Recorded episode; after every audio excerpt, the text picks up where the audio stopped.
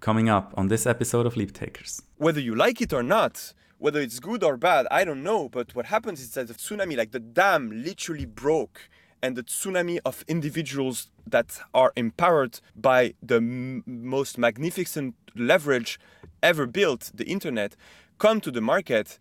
It's going to be a chaos. And so the creator economy is really about this like those individuals leveraging the media to scale themselves even more interestingly now are starting to leverage code to even scale themselves increasingly what i mean by that is that podcasters and youtubers and all of those things they had youtube to scale themselves right already like just to replicate those videos to the infinite but now they also have the tools like built by other startups to empower themselves with accounting, etc., etc. So then all the the stack, the tool stack that they use, are just going to make them even more superhumans. And so that's really that. The creator economy is about individuals that are using media to scale themselves, using tools and services to even scale themselves at like a more important rate.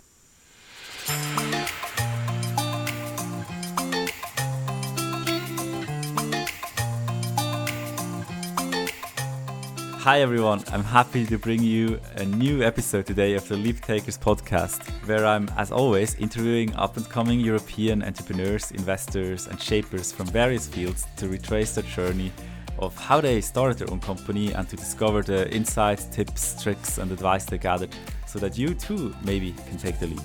It has been a while, but I'm super excited to be back, and I have a super interesting guest today. His name is Hugo Amsellem Hugo is originally from France and is one of the biggest proponents and thought leaders in the world of the creator economy.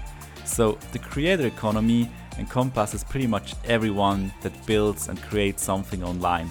This could be podcasters, YouTubers, streamers, indie hackers, Shopifyers, etc. We will talk a lot about this topic today and this trend and why it's so relevant in lots more detail in this episode. Furthermore, Hugo was part of the founding team of The Family, the family is one of Europe's leading accelerators for startup founders. In fact, it's more of a fellowship and a community rather than a traditional accelerator. But we will cover that in more detail as well. All in all, Hugo is a fascinating guy and he has many very insightful thoughts and ideas. Also, make sure to keep listening all the way to the end of this episode because his answer to my question about what courage means for him really blew me away. I thought it had a lot of wisdom in it and I really enjoyed it. So, having said that, please enjoy this episode with Hugo Amsellem.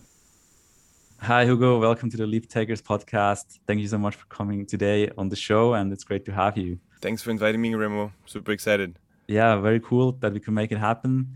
As always, I would like to start with getting to know you quickly. Like, how would you introduce yourself to someone you just met and just kind of briefly talk about what you're currently doing or building? Yeah, well, essentially, uh, I'm I'm a super enthusiastic tech guy that is fascinated by two things: startups and creators. I initially started the music business. I wanted to save the artists because at the time, you know, we we had no creators. We were just like musicians and musical artists. And then so I started working in the music business when I was 20. I did that for six months. I hated it. I left. I built my own company to replace the major labels. I failed and I joined uh, um, a company called The Family. I then, you know, went on the other side of the fence and helped more than 700 founders over the, the, the, course of seven years to basically like be empowered with an amazing community in Europe. And then I left and started to really think a lot about the creators and the creator economy which essentially, and we're definitely going to dig about uh, around that a bit more, but which essentially is what happened in, in the startup world, but at the individual level. So like what happens when an individual scale. And I recently joined a company called Jellysmack, which is a tech-enabled publisher for video creators, which essentially makes the video creators big on different platforms. And I joined them to build uh, an accelerator for creators. Obviously, we, we know accelerator for startups, we see YC, like the family, and, and a lot of other uh, startup accelerator. And I'm trying to pioneer the, the acceleration for creators. And so I just joined a month ago, and, and the goal is to create the, the best program for creators, specifically YouTubers, to grow more ambitious and with the best resources around them and the best people. And we're going to obviously host that in LA which is the Silicon Valley of creators. And yeah, I'm super excited. Yeah. I mean, also when I came across you a while ago, like I think you're really one of the guys that is big in the creator space and Uh, you also kind of coined or helped coin this term of creator economy, I think, or you co- uh, created a lot of content in that space. So we will definitely talk about that later uh, in this episode. Before we get there, I was just curious to learn about your personal path to into entrepreneurship or why you decided not to go into a corporate or like a more traditional path after university. So how did that look like for you? Like yeah. what was it that made you then also join the family later and and kind of go this non-traditional route? I mean, it's it's super simple. I, I think that I I don't like the status quo, and, and I'm not saying this as like oh I thought about this and like I decided to build a company because I hated the status quo. But no, because I I just that's what happened. And so, because I hated the status quo, and at the time the status quo was the music business, because that's what I was fascinated with, right? Like I was fascinated uh, with music, and I just wanted to help the artists and work in music. Obviously, I was not a good artist, so I was like, oh, you know what? I'm just gonna help the artists with, you know, what I what I could actually be good at. And so, when in 2007, eight, you're 20 and you want to go and work in the music business the amount of toxicity and of like essentially like old people controlling an industry is super high. And so I literally tried to go into the music business, right? And I and I worked for six months for, for a major label, you know, with like sort of like the, the hat of the of the of the young geek guy that knows internet and that will try to change the music business from the inside with the inside, etc. And after six months of basically like, you know, just nothing, fighting against you know a wall and, and and being super frustrated about like the music business not wanting to change a bit. I was like fuck that you know like there's no way that i'm gonna spend like that amount of energy trying to move like one centimeter of, of, a, of, a, of a wall you know like by my only force. So i was like i'm just gonna leave and build what i want you know uh, and so what i wanted was like okay the artists you know now and that was at the time you know like the artists were were just starting to leverage social media meaning that they had youtube a little bit that they had spotify and basically like the promise of, of digital distribution etc and what i what it meant for me was like okay the artists don't need the permission anymore from the music label to actually connect to their fan get an audience and produce their album. Because one the cost of production even then but it was yet the beginning. The cost of production, even then, was plummeting. Like it was just super cheap to to just record an album. Where like ten years before that, you know, you you, you needed like at least 50k to 100k to record an album, and two, the cost of distribution was zero. So I was like, okay, you know what? I cannot change the music business from the inside, and I was pretty obvious after six months. So I'm just gonna leave and and build what I want to build because what I want to build is essentially a platform and the cost of creation of a platform is also super low. So you know I'll, I'll just I'll just do it and that's literally what happened. And so that was then the I guess your first company called Octo. Can you briefly explain what what actually Octo was and then also your takeaways from that time that that you spent because I think the first company is always probably the hardest and you make a lot of learnings. Absolutely. I mean, the main the main thing that I learned, like you know, first as, as a disclaimer, is that I'm not a good founder. So that was you know one of the best learnings that you can get, because you know like one of the magic thing about entrepreneurship is that like, and that's something that we used to say a lot at the family, uh, is that anyone can become an entrepreneur, and that's absolutely true. Anyone can. It doesn't mean that everyone will, but like a great entrepreneur can come from anywhere. And what that means, and for me, that's a really, really like central value and a central lesson. What that means is that everyone should try to become an entrepreneur. Because even if not everyone will become a great founder and will be successful, obviously, you know, not because that's like the rate of failure is super high. Becoming an entrepreneur will teach you a lot of things about yourself and even if you fail, even if it's not for you, you will become a better investor, a better employee, a better human, to be frank, uh, a better everything, right? So for me, the big, the central lesson was like, okay, you know what? I'm maybe not a good startup founder. Maybe I'll, I could be like a good whatever founder, you know, like something else than a startup. But essentially, what happened is that I, I saw the artists, you know, like, and it's this thing that I was talking about, like that the artists didn't need necessarily like a lot of money to actually start creating an album, creating like a video, uh, uh, like clip or something like that. And they had the internet to actually connect directly with their fans. So I was like, okay, I'm gonna just build a Kickstarter for musicians, so a crowdfunding platform, so musicians could raise money from their fans.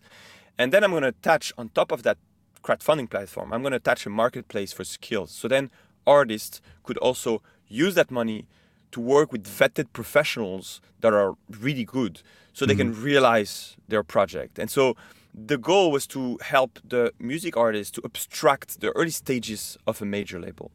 If you do the analogy with the with like a startup and, and a musician, it's just like if a startup founder, if they wanted the like a little bit of money, the initial capital to start building their MVP, you know, it would be like getting a, a 50k of investment or 100k of investment and giving away 80% of the business of the equity right? Mm-hmm. so that's that's the deal for artists. Like they, they at the time. They're like oh you know what? Like i'm just gonna sign with a major label like for for the next four albums which is forever and i'm gonna just give away 80% of the of the revenues you know for like the production of this first wow. album. It's that high so you're that's like, crazy. Oh it's it's incredible right? Yeah. and you understand why because obviously like a lot of artists are just you know not successful. So like the music label which have a super super high cost i mean like a super heavy cost structure because they're not tech enabled right? Mm-hmm. but it used to matter because like nothing was tech enabled at the time so they needed to do everything manually. But now it was 2000 like 8 9 10 it started to become like absolutely not true. So i was like okay you know what? Let's just build leverage for those early stage musicians so they can leverage the direct relationship that they have with their initial fans to raise that money spend that money with us on the platform and then basically build some leverage as to come back to the major label once they created an album, once they created something and be like, you know what, now it's not, it's not going to be 80 20. It's going to be 50 50. You know, have some leverage. And so the, the lessons obviously was, you know, like I said, that I was not a good enough founder first. But then the lessons, obviously, like you have like a shitload of lessons, like we we, we did so many mistakes, etc., etc.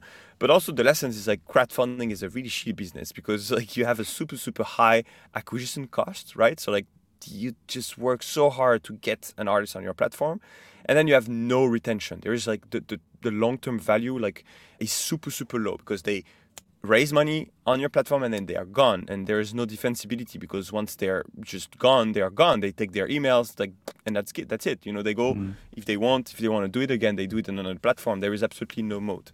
So that was really like the main lesson that i had. You know like cac ltv ratio for like the you know the most like business or startup one-on-one sort of like equation. That was that was the the, the learning. It's just like yeah. make sure that whatever you do the cost of acquisition is lower than the, the, the long time the long term value of, of your customer because otherwise you're just gonna fight against the wind and that's super super super super tiring. Yeah, yeah just to and interject so, yeah. i think yeah like the whole cac like customer acquisition cost to ltv ratio i think it's something often overlooked for people that are interested in entrepreneurship but they might not be that familiar yet with the, the ins and outs and like what you should focus on. And also for me in the past it was not something i really cared that much about until i switched sides and became an investor. And it's yeah. something you definitely always look at.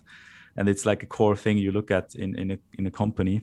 And it's overvalued and under like it's at the same time undervalued and overvalued. It's undervalued because absolutely founders need to understand that like the basics of a business is like okay like you need to make more money from your customer than it costs to acquire that customer. That's super easy right?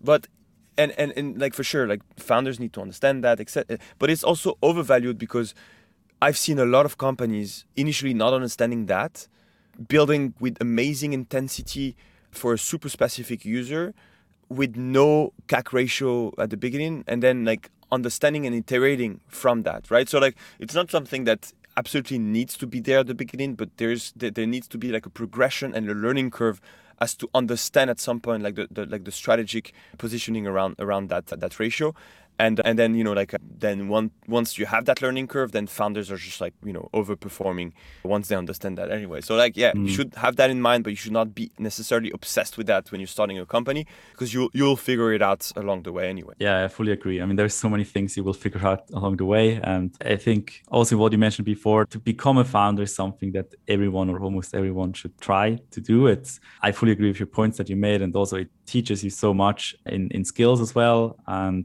you can learn so much because you have to do it yourself. You cannot rely on like that in a big corporate someone else is going to do it or yeah. there is a specific team for that. So i think you will learn a lot and definitely also uh, agree with you there. Um, so coming back to what you said that you think you're not a good founder and that there were a lot of learnings that you made do you think that there is something that now someone who wants to start a business or, or a startup could already mitigate that risk of certain learnings that you made that there is marked like a, a crowdfunding is not a good business? Do you think there are any ways you can already think about that ahead of time or is it not worth it and you just kind of go for it and you, you will make the learnings along the way?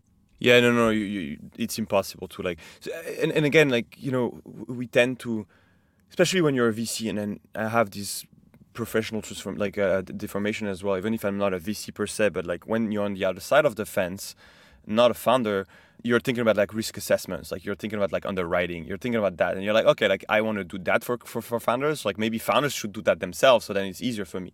The, the truth is that it's impossible to think about creating a company as like a rational thing and so because it's impossible to think it, uh, about it like that it's, it's impossible to like mitigate the risks. The only risks that are like that are possible to mitigate is the risk of doing something that you should not be doing right now. And for that you know like the question as a as an early stage founder that you should ask is essentially like do I have a choice to do that or, or, or not? Like what i mean by that is that like all the best founding stories retrospectively are about founders that had no choice, right? So like either there's two options. Like either they didn't have a choice because I don't know, like you know, like their their parents died like during I don't know, like a car crash, and they're like, you know what, I'm gonna spend the rest of my life just trying to solve like you know car accidents, death, whatever, and they're gonna invent whatever, and, and they don't have a choice because it's it's part of, of, of themselves. It's it's not like this internal drive that is really obvious because that's that's for like a minority of people, but it's like this this this thing where they're almost like they're almost like hyper obsessed people that don't have a choice but to do things right?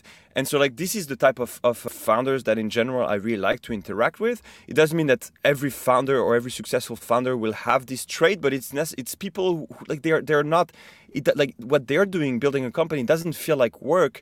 It just feels like something they have to do anyway right? And so um, in general like when you're when you're an early stage founder that's the question. Like are you thinking about this intellectually too much? Well, you know, maybe you you're, not just like you know obsessed with something and then like maybe you have the choice of doing something else. And in this case you know you can still build a company that's super fine but building a company for me is just like entering a relationship. You need to give a hundred percent. You need to put all of your forces inside that. And if you have a doubt if you and everybody has a doubt right but like if there's like this silent voice that is here that says like ah, I'm, I'm not sure i'm not sure i'm not sure just like you know you don't necessarily have to start something you know you can do you can work for someone etc it's fine. Because it's just like when you take drugs right? Like when you're uh, if you want to take lsd or if you want to take like mushrooms all of those drugs that you're like wow. You know if, if you're not 100% sure about doing it you might have a bad trip mm. right? And building a company is the same thing you know you, you it doesn't mean that you have to be an expert. It doesn't mean that you have to be like a feeling like but if you feel like hell yeah like i have i just want to do it. I don't have a choice. I just want to do it. I feel it right? Then like just do it. If you don't have that and you are just overthinking it and have like you know just that's fine you know? You can you can do some other things you know before like that feeling of like being sure comes. And you can start side projects and and you know like whatever just like if you're if you're afraid of like taking like a full lsd you know dose and please don't take lsd in general that's just like you know like a bad analogy maybe I just don't do it. Just do like a little thing, and maybe you feel good, and maybe you like uh, later on be like, you know what, that's not a big deal. I'll do the full dose, right? That's the same with entrepreneurship. I like that, and also maybe to add one thing, basically the idea is often also overvalued in the beginning as a founder. Like ideas are great, but it's it's not everything and you should rather focus like you can make even an average idea work if you execute really well.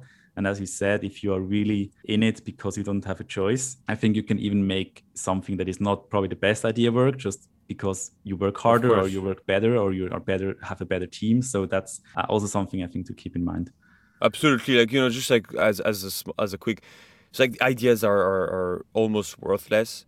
You know, it's just like, oh, I'm gonna, I'm gonna, I'm gonna find gold. I'm gonna follow the gold rush. Like there is no idea. It's like it's not. It's like, oh, yeah, I have the idea that gold is worth something. Of course, everybody has that idea, right? So like it's the same with companies. Most of the ideas that you have, even if it's not like globally uh, realized, for a lot of people, your idea will be as obvious as I want to find gold. You know, it's so obvious. So, you like the if you want to find gold, like the the the worth, like the the value is not in oh I have the idea that gold is worth something, but it's like where to find, how to find, be obsessed about like a specific place, a specific technique, etc., etc., and just basically get your hand dirty, and at some point, maybe you'll find gold, and then you'll be rich, right? And that's the same, right? So like 100% ideas are worthless, almost, you know, like there's an argument that could be made against that, but in general, that's that's that's quite true execution is everything. Yeah, fully agree. Let's switch to another topic. So let's go to the family. And I'm just personally also interested in the family because I, have heard about it a while ago. And before I spoil everything, could you just explain the audience what the family is and kind of how you got involved? And let's take it from there. Absolutely. Uh, so the family is the is the best place in Europe for ambitious people to grow in the and surrounded by the by the best mindset, the best people um, and the best infrastructure in general. And for me, you know, that the story is super simple. I I knew the family founders when I was building my first company, and basically, like when my company was starting to like go down, and I was about to like stop it, they were about to start a family, and they're like, oh, like you should join as a founder. And I was about to stop, so they say, oh, you should you should start you know like you should start with us you know you should just join you know like and so that's what happened. Like i, I literally joined as as soon as as the family started. And and what happened is that you know like we basically had this thesis about the surrounding i mean the things around the entrepreneurs in europe being toxic right? So like the ecosystem being toxic. And it was super simple for me to understand because i had seen that as a founder in 2010 like you go to a party and you're like oh yeah i'm a startup founder in 2010 and people are like yeah you don't have a job. You know like that's what they hear right? So you're not like girls are not going to get your number. People are not going to talk to you etc etc etc so you could argue that this was the best test for people to actually you know like be the like super motivated and, and sort of like a natural selection that will only allow the most invincible founders to emerge and, and survive but that argument is, is a bit wrong because at that time only the invincible founders could survive right? So like those founders that whether you put them in in San Francisco, in in Russia, in in Greenland, they are gonna make a billion dollar company, right? And that's that's always like a small subset of the humanity. I think that what was the pitch of the family and, and what we achieved in Europe was to say, you know what, if we build an amazing non-toxic environment around the founders, a greater proportion of entrepreneurs will actually be successful. Because one of the learnings, because I, I, I had, I spent three months in, in San Francisco trying to build a startup as well. And the, the biggest lesson for me in San Francisco was not that like, oh, that's, you know, like the, that they're amazing and this and that. It was like, wow, like it's incredible how average founders can be successful there because they're just propelled by an amazing infrastructure ecosystem and just like you know city in general that like even average people can succeed and so the goal of the family was to recreate artificially this bubble of healthy environment in a toxic european environment so then a greater subset of founders could be successful. And what that means was two three things three four things. But like first was to change the mindset of that small environment. So starting to create those memes, right? So like now you, you we're talking to each other. Oh, like ideas are worthless, execution is everything. That's a meme. You know, everybody understands that now in Europe. They're like, yeah, sure. Even if they don't understand that necessarily from like an intuitive point of view, it's still in their mind, and they're still gonna say it. And and that was like that was not the case at that time. At that time, everybody was judging ideas. He's like, and now you think about that, and it's like, okay, we don't care about ideas. So we recreated this place where every person in our community, physical and, and digital, was getting the virus of those memes, right? So like then if you uh, like if you have a founder that enters this community, it's gonna get reinforced super fast, right? They're gonna be like, oh mm-hmm. yeah, like ideas are worthless, ideas are worthless, and then they're gonna be like, oh yeah, ideas are worthless, right? It's just like a religion almost, right? Mm-hmm. Because that's why like the family initially was built like as as a as a mix between a temple and a school because it's not a school necessarily because we don't teach you things you know? It's not like oh mm-hmm. you're going to sit and we're going to teach you stuff but that's where that's a place where you learn. So it's sort of like a school but not so school. And also a temple because we were creating beliefs. So it's not a religion but still it's belief centered right? So the main thing was that like mindset community education and and around those values that were non obvious in europe so ambition paid forward you know just like all like this positive sum game mentality where if you help people in your community it's not like a transaction where like they're going to give you something back but you're going to get paid later on and you don't know yet how. It's kind of like mm. karma for business. So that was the first thing. Make sure that we create that and that spreads like a virus um, so that people who intuitively feel like that but hadn't put words in in like in those things were like oh you know what? Like now when I like when I see the family, when I watch a video, when I when I read an article, when I see a tweet, I'm like, oh, one, I thought I was crazy, but actually I'm not. Like those people are like me, so maybe I'm not crazy and two like i'm not alone right? So like there's mm. those people exist and so like people were getting out of the woods. So like crazy founders that felt that something was wrong with the environment around entrepreneurship in europe they were building stuff you know alone. They're like you know what? I'm going to get out of the woods and i'm going to go to the family. And so that was the first thing. The second thing obviously and it's really going to be quicker was to build an infrastructure. What an infrastructure means is the best tools the best services, the best providers, the best deals of everything, right? Like we started to build that layer by layer. So then, you know, we could delay the need for capital and we could also delay the death for startups. What I mean by that is that when you when you when you build a company and you want to talk to a lawyer in Europe at that time, there's a high chance that you'll talk to a lawyer that has never seen a company like a startup company, and they were gonna do like a crazy shit deal for you, like just like oh, you know, uh, uh, no vesting schedules, all of those things, right? So like we started to build layer by layer infrastructure of the best provider. If the provider didn't exist, we created the best providers. And, you know, we created like a, a, lot of perks with the best startups, so then startups could use other startups' products for super cheap, etc., mm-hmm. etc. And then the third thing was obviously capital, and and essentially what we did is find the best capital for founders, whether it's the best angels and blacklist all the others that are just taking too much equity with bad terms, then the best VCs. So at the beginning, we were starting to we, we were just working with a few VCs because ninety percent of the VCs were toxic in Europe. But then slowly by slowly, like it become better and better and better. Uh, and so we're like just making sure to protect our founders from bad investors, bad actors in general. And so mm-hmm. we that we did that for seven years, beginning at, in Paris and then in the rest of Europe. And and yeah, yeah, I mean very cool. And how how did it work? Is it like you basically is it like a cohort that you got together or is it like continuous that you could just apply to the family and be part of it? Or how was the structured Absolutely. The program? So I, initially it, it, i mean up until like a year ago there was no cohort. It was just like on rolling batches. And and it's for a super simple reason. The reason that cohorts existed for startup accelerator was for the demo day right? And so the demo day, for the people who don't understand, it's just like, oh, you do three, three months of, of, uh, of an acceleration program as a startup. And then at the end, you pitch like a crowd of investors and, you know, that's where you raise monies, right? So like you could argue that like the accelerator was really about optimizing for your fundraising uh, and for your seed fundraising. And it was, it was a really, really good solution for an American problem. You know, the problem in the US is that like you had too many startups or too many investors, blah blah. And so you need to you needed to structure that, right? So like YC and all of those things were basically like trying to structure the fundraising process.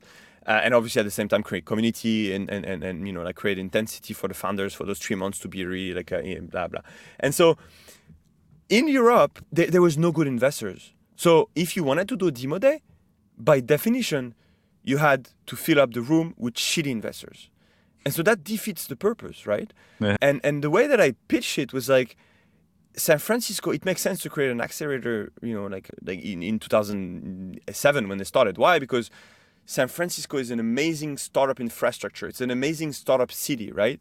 So if you have an amazing startup city with the best roads with the best cars with the best light signals and everything it makes sense to create a, a, a, an airport so then startups could take off in the middle of the city right but when in Europe you're in a desert and you have no city and it's fucking you know empty, you're not going to build the same airport in Europe. You're going to build something different. You know, you're going to build a city first. And so what we created at the family was not an accelerator per se with this ramp of, you know, because there is no nothing to be to, to take from. Yeah. We, we, we built the city, right? We built a startup city that was super small at the beginning because you're not going to build LA in a day, right? You're going to build a small village. And so like we're starting to create like a family which is the smallest unit, you know, like atomic unit that you could create.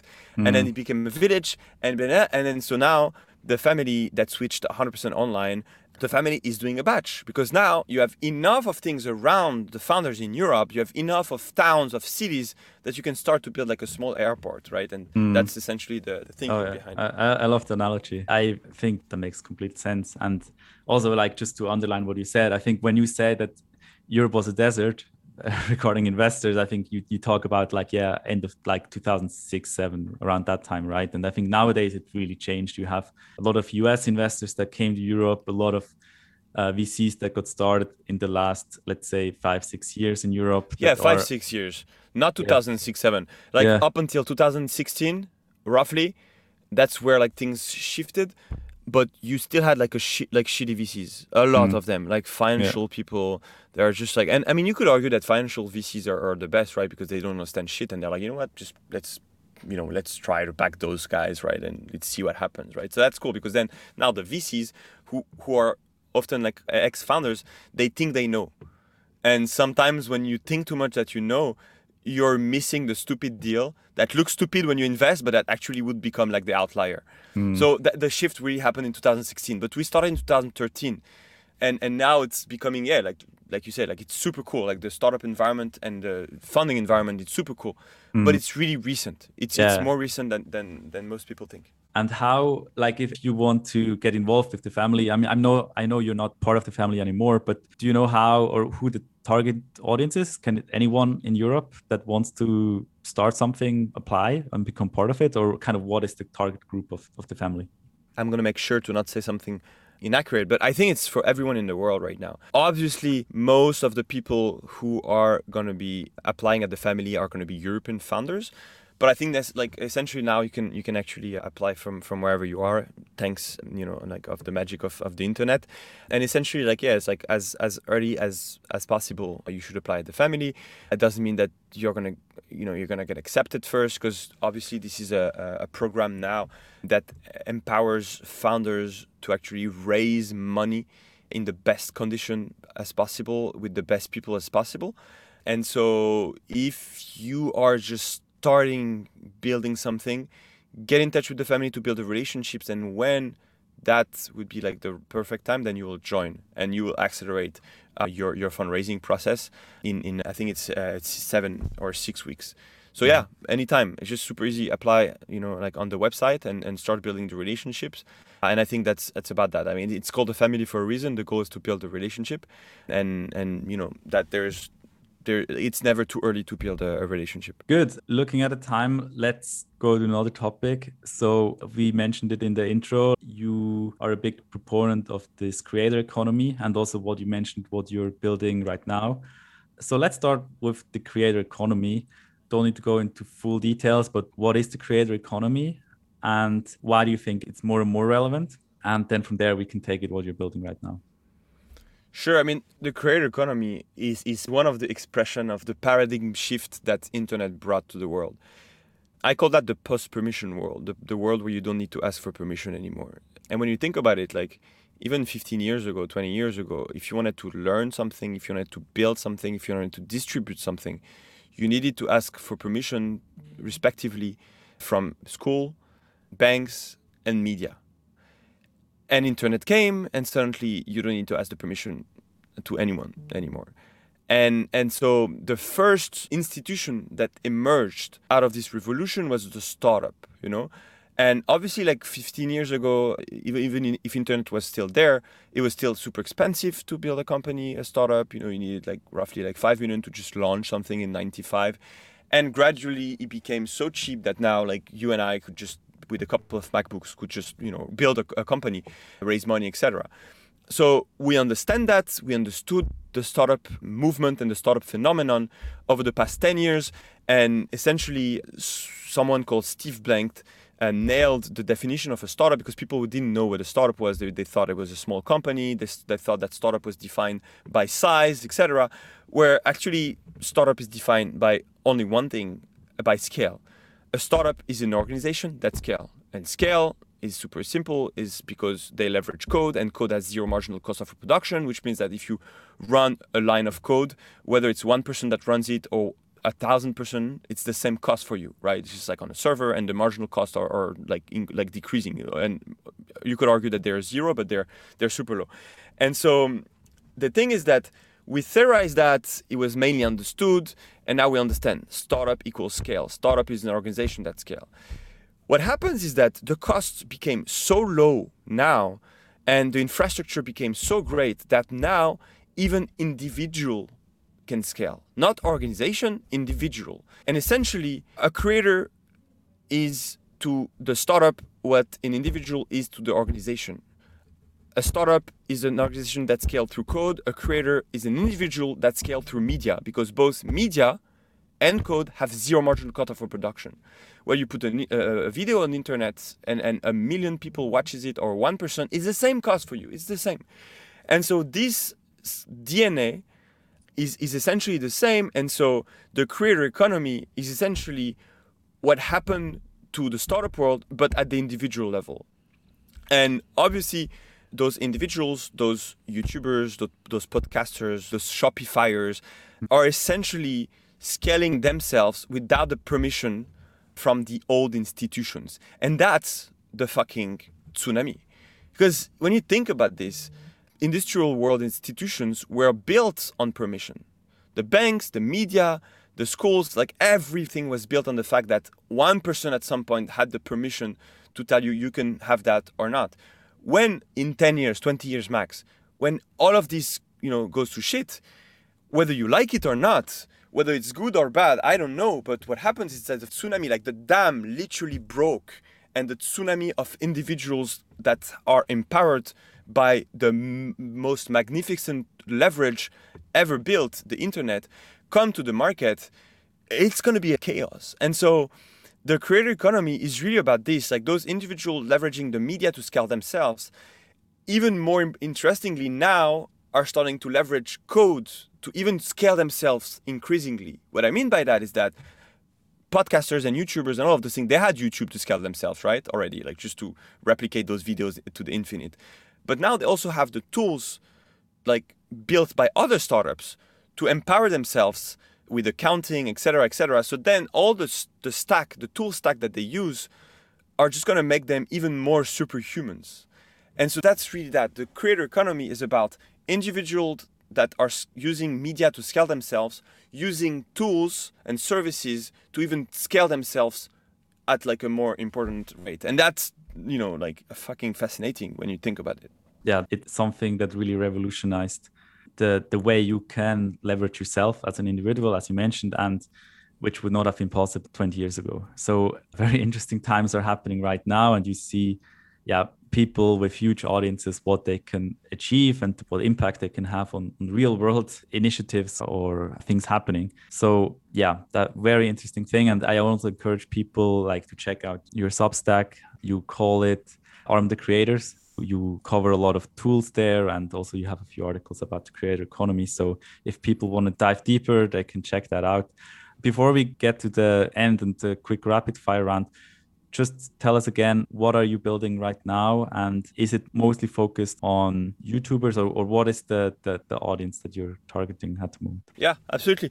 My thesis is that everything that i saw happen in the past 20 years around the startup which essentially means like the sophistication of everything the education so the memes people understanding you know like what is a startup how to build a startup and then you know this this meme spreading a lot. Whether it's about the infrastructure so new tools new services new providers really specialized in serving that you know specific uh, startup uh, founder etc and obviously like the sophistication of the capital right? Like where you know like the, the, the equity funding like safe all of the sophistication in general that happened in 20 years because a creator is also a result of scale, that sophistication will happen also to the creator world, right? So there's going to be like VCs, I mean VCs, like investors that are going to be specialized in creators. Like the whole ecosystem of creators focused on the creators is going to explode, right?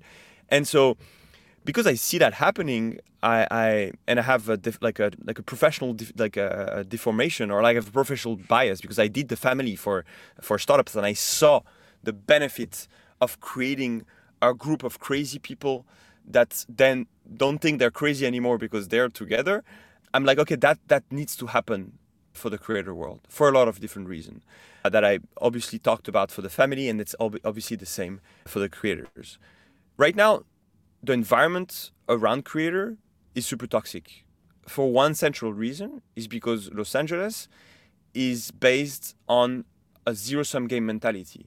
What I mean by that is that because you have a limited number of seats at the film table, at the TV show table, because you know there's a finite amount of movies that are going to be produced per year, then people are fighting against each other for those seats, right?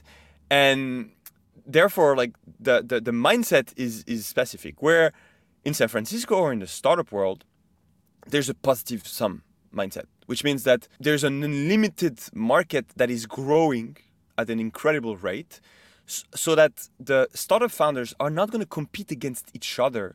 They have an interest, almost like an egoist interest, to help each other because then they're going to be helped in return. And I think that's one of the things that I want to build as creating this creator accelerator is the first place where in Los Angeles the creators are thinking and the people around the creators are thinking with this positive sum game. Because where LA and the film industry is like uh, there's just like limited number of seats, the creator economy just kills all of that because anyone can build an audience because it's in the world. Nobody needs the permission, so nobody is saying like who deserves an audience and that's how many people deserve an audience. Mm. Anyone in the world can can build a, a massive audience. And so the mindset is going to change. So the reason why I'm building this creator accelerator is that the mindset around those creators needs to be different. And so I want to create like a different community that thinks like you and I. And and then obviously the infrastructure needs to be a bit different as well. The providers, the lawyers, the accountants, the directors, whatever, like all of the people working around those creators are going to be different than the, the LA mindset. And I want to create that infrastructure as well. And obviously the capital, we're going to invest essentially 25k in roughly 20 to 30 creators at the beginning, YouTubers mm-hmm. that are in between 5k and 30k uh, subscribers. That, in terms of the ambition that they have, are thinking about themselves as entrepreneurs also, not necessarily only entrepreneurs, but are thinking about like creative founders sort of thing. And they want to build something huge. And we want to create the best place for them to actually have the best chances of a massive success. And so we're going to invest 25k in those uh, early uh, YouTubers to actually give them six months to a year in front of them as like a run rate, so they can really like be focused 100% on mm-hmm. their content and not having to take side gigs or side hustles or like doing being a provider for someone else, etc., etc. So that's essentially what we want to do. I have to ask, what what is then kind of your what do you get in return for providing them with this capital, this runway to focus fully on creating. Do you that's a really good question. like a, a, revenue share later or is there some have you thought about that? Absolutely. I mean and, and that's that's a topic that i'm really really obsessed with because the like the growth of the creator economy will be a function of people being able to invest in them and being rich with it like make, making money out of that. Because when you unlock that alignment of interest of investor investing and then becoming rich then you, you unlock like a shitload of capital and then obviously you unlock a shitload of creators you know like being able to give themselves the means of their ambition. What i mean by that is that right now you could say like oh i'm going to invest in a creator and the creator is going to create a company and i'm going to invest as like an equity deal. But the thing is that today there is still not yet a way that you can make sense out of equity investment for creators. Why? Because even if creators scale themselves they don't have yet sort of like a, a tech style valuation. They are yet valued for right reasons as a multiple of their cash flows you know like so they're really about like cash flows so they're like getting brand deals etc even if they can create amazing cash flows it, the valuation is still going to be like two, three x the, the yearly revenue, right? So it doesn't make sense so much to invest in equity in them, and therefore, because you cannot invest in equity and, and, and have like a billion dollar creator today, then like people are not investing like that. People are investing in revenue base, right? So they're like, oh, I'm going to give you money, and then you know, like you'll reimburse me out of your future uh, revenue. But right now, what happens, and it's what's what's really toxic, is that most of the people are investing in creators by basically taking future revenue, like a share of the future revenue in perpetuity, right? So like, oh, I'm going to invest 10k in your company, in, in your in yourself as a creator, and then I'm going to take five percent of your 360 revenues forever, right? And you're like, that. I mean, that's cool for an investor if you become successful, but that's super toxic because you know you're stuck with that person just taking money from you for mm-hmm. forever. Yeah. Uh, and then it's difficult to value the value of forever, etc. So like, how do you get out of those deals? You're like, I don't know. And so um, what what I what I want to pioneer is a financial instrument to invest in creators in a healthy way today. So it's sort of like an ISA, so an income share agreement, but at the company level, not at the individual level. So it means that you invest 25k and then you get 20% of their revenue out like after a threshold, you know, so after like X euro that they make so they can pay themselves first. And then one, you have a limit in the time. So like sort of like after seven years, you're not going to take more money. And you also have a cap, which is like after they reimburse three or four x of the initial investment, they're like you know it's not like a debt instrument because they're just like free.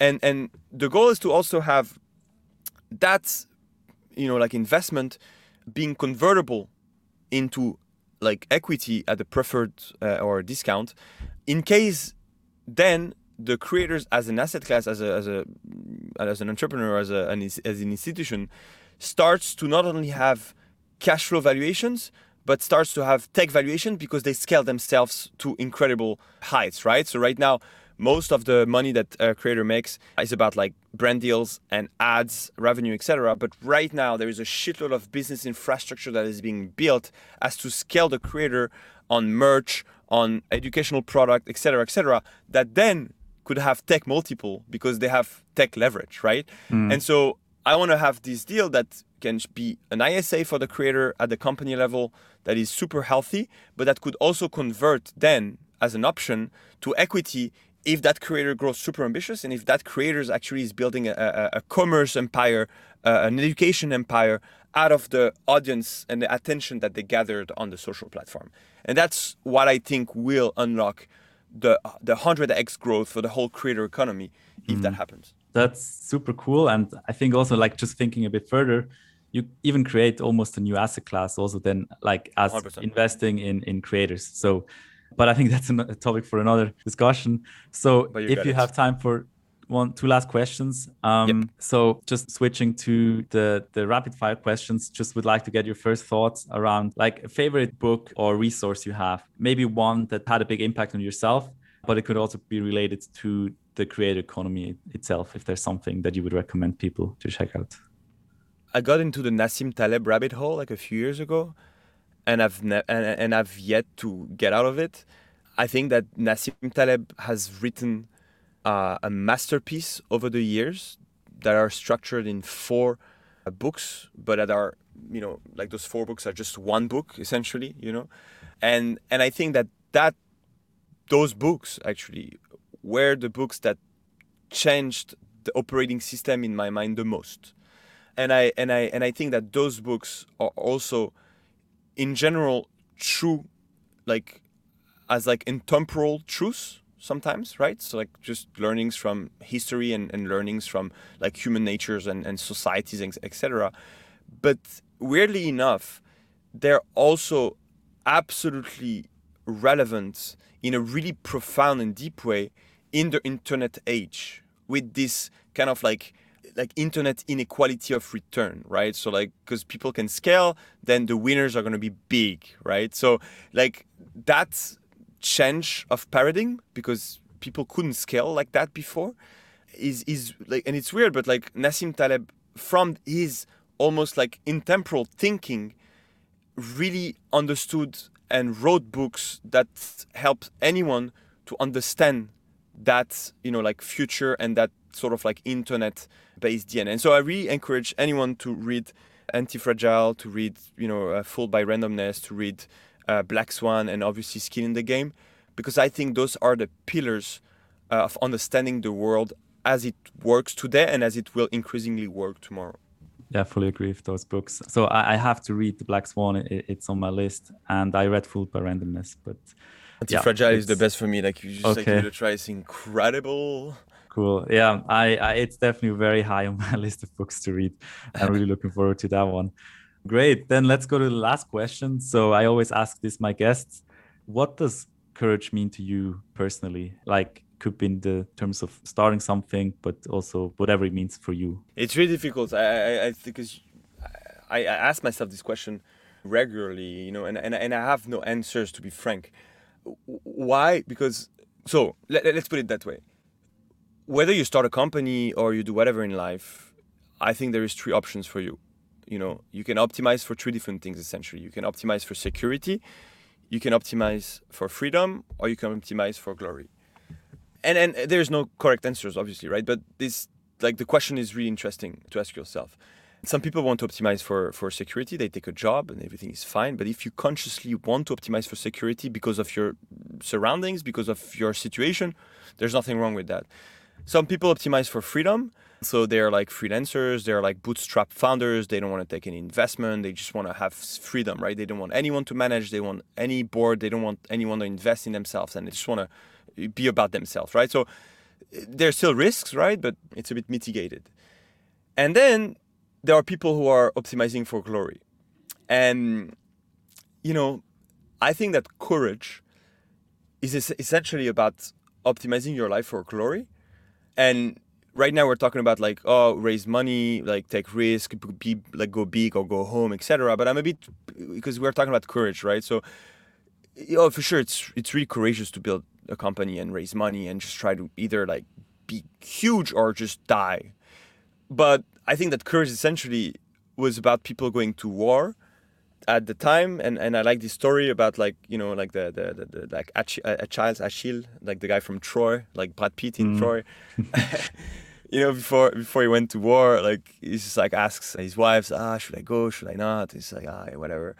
And and the, and and and the wife, I think, she says like, okay, you know what? Like you don't you you you could stay there.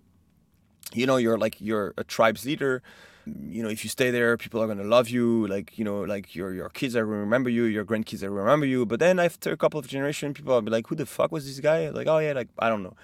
And or you can go to war right and fight the greatest fight there is. And you'll probably die. 90% of chance you'll die.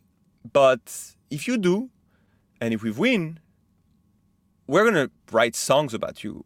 And people like for generations are going to sing uh, uh, your praise. And and I think there's no good thing, right? But like I think courage first is to one realize what game you want to play, what do you want to optimize for, security, freedom, of glory, and then like on another level, the other level of courage is to actually have the courage to choose for glory at some point in your life, not necessarily all the time, but at some point of your life, you need to optimize for glory, because if you don't, then you'll never know. And that's the worst to just die and be like, what if I could have been glorious? You know, maybe you try, maybe you fail, but you know, you're like, ah, yeah, no, it was not for me. But what if? And I think that's that's that's courage. Okay, I think that's one of the best answers I've got to that question. So I really liked your answer. Those also, this, I mean, to really think about these three things, like what do you want to optimize for? Uh, it really makes you think. Yeah. So thank you for that. And with that, thanks again, Hugo, for, for coming on the podcast. Just last question: Where can people find you? Where can people find more about Twitter, what you're Twitter, building? Twitter at Hugo Amsellem, A M S E L L E M, and and so like yeah, that's where most of my professional and personal connections are happening these days. So yeah, use Twitter, guys and girls. Great. And your newest company is called Jellysmack right? Yeah, I mean that's the company that just joined Jellysmack, helping okay. creator go big. Perfect. So thank you so much, Hugo, and good luck with your future adventures and ventures. So all the best. Cheers. Thanks for having me.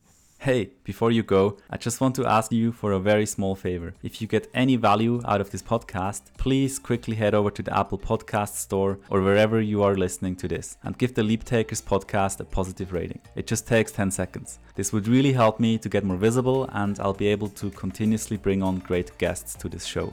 If you want to do even more, you can now easily donate something to support with the costs of this podcast. Just go to leaptakers.com and you see a coffee mug at the bottom of the page. If you click on it, you can donate a small amount, as much as you want, like buying me a coffee, which helps me to cover the costs of this podcast like hosting, editing tools, etc. Thank you so much.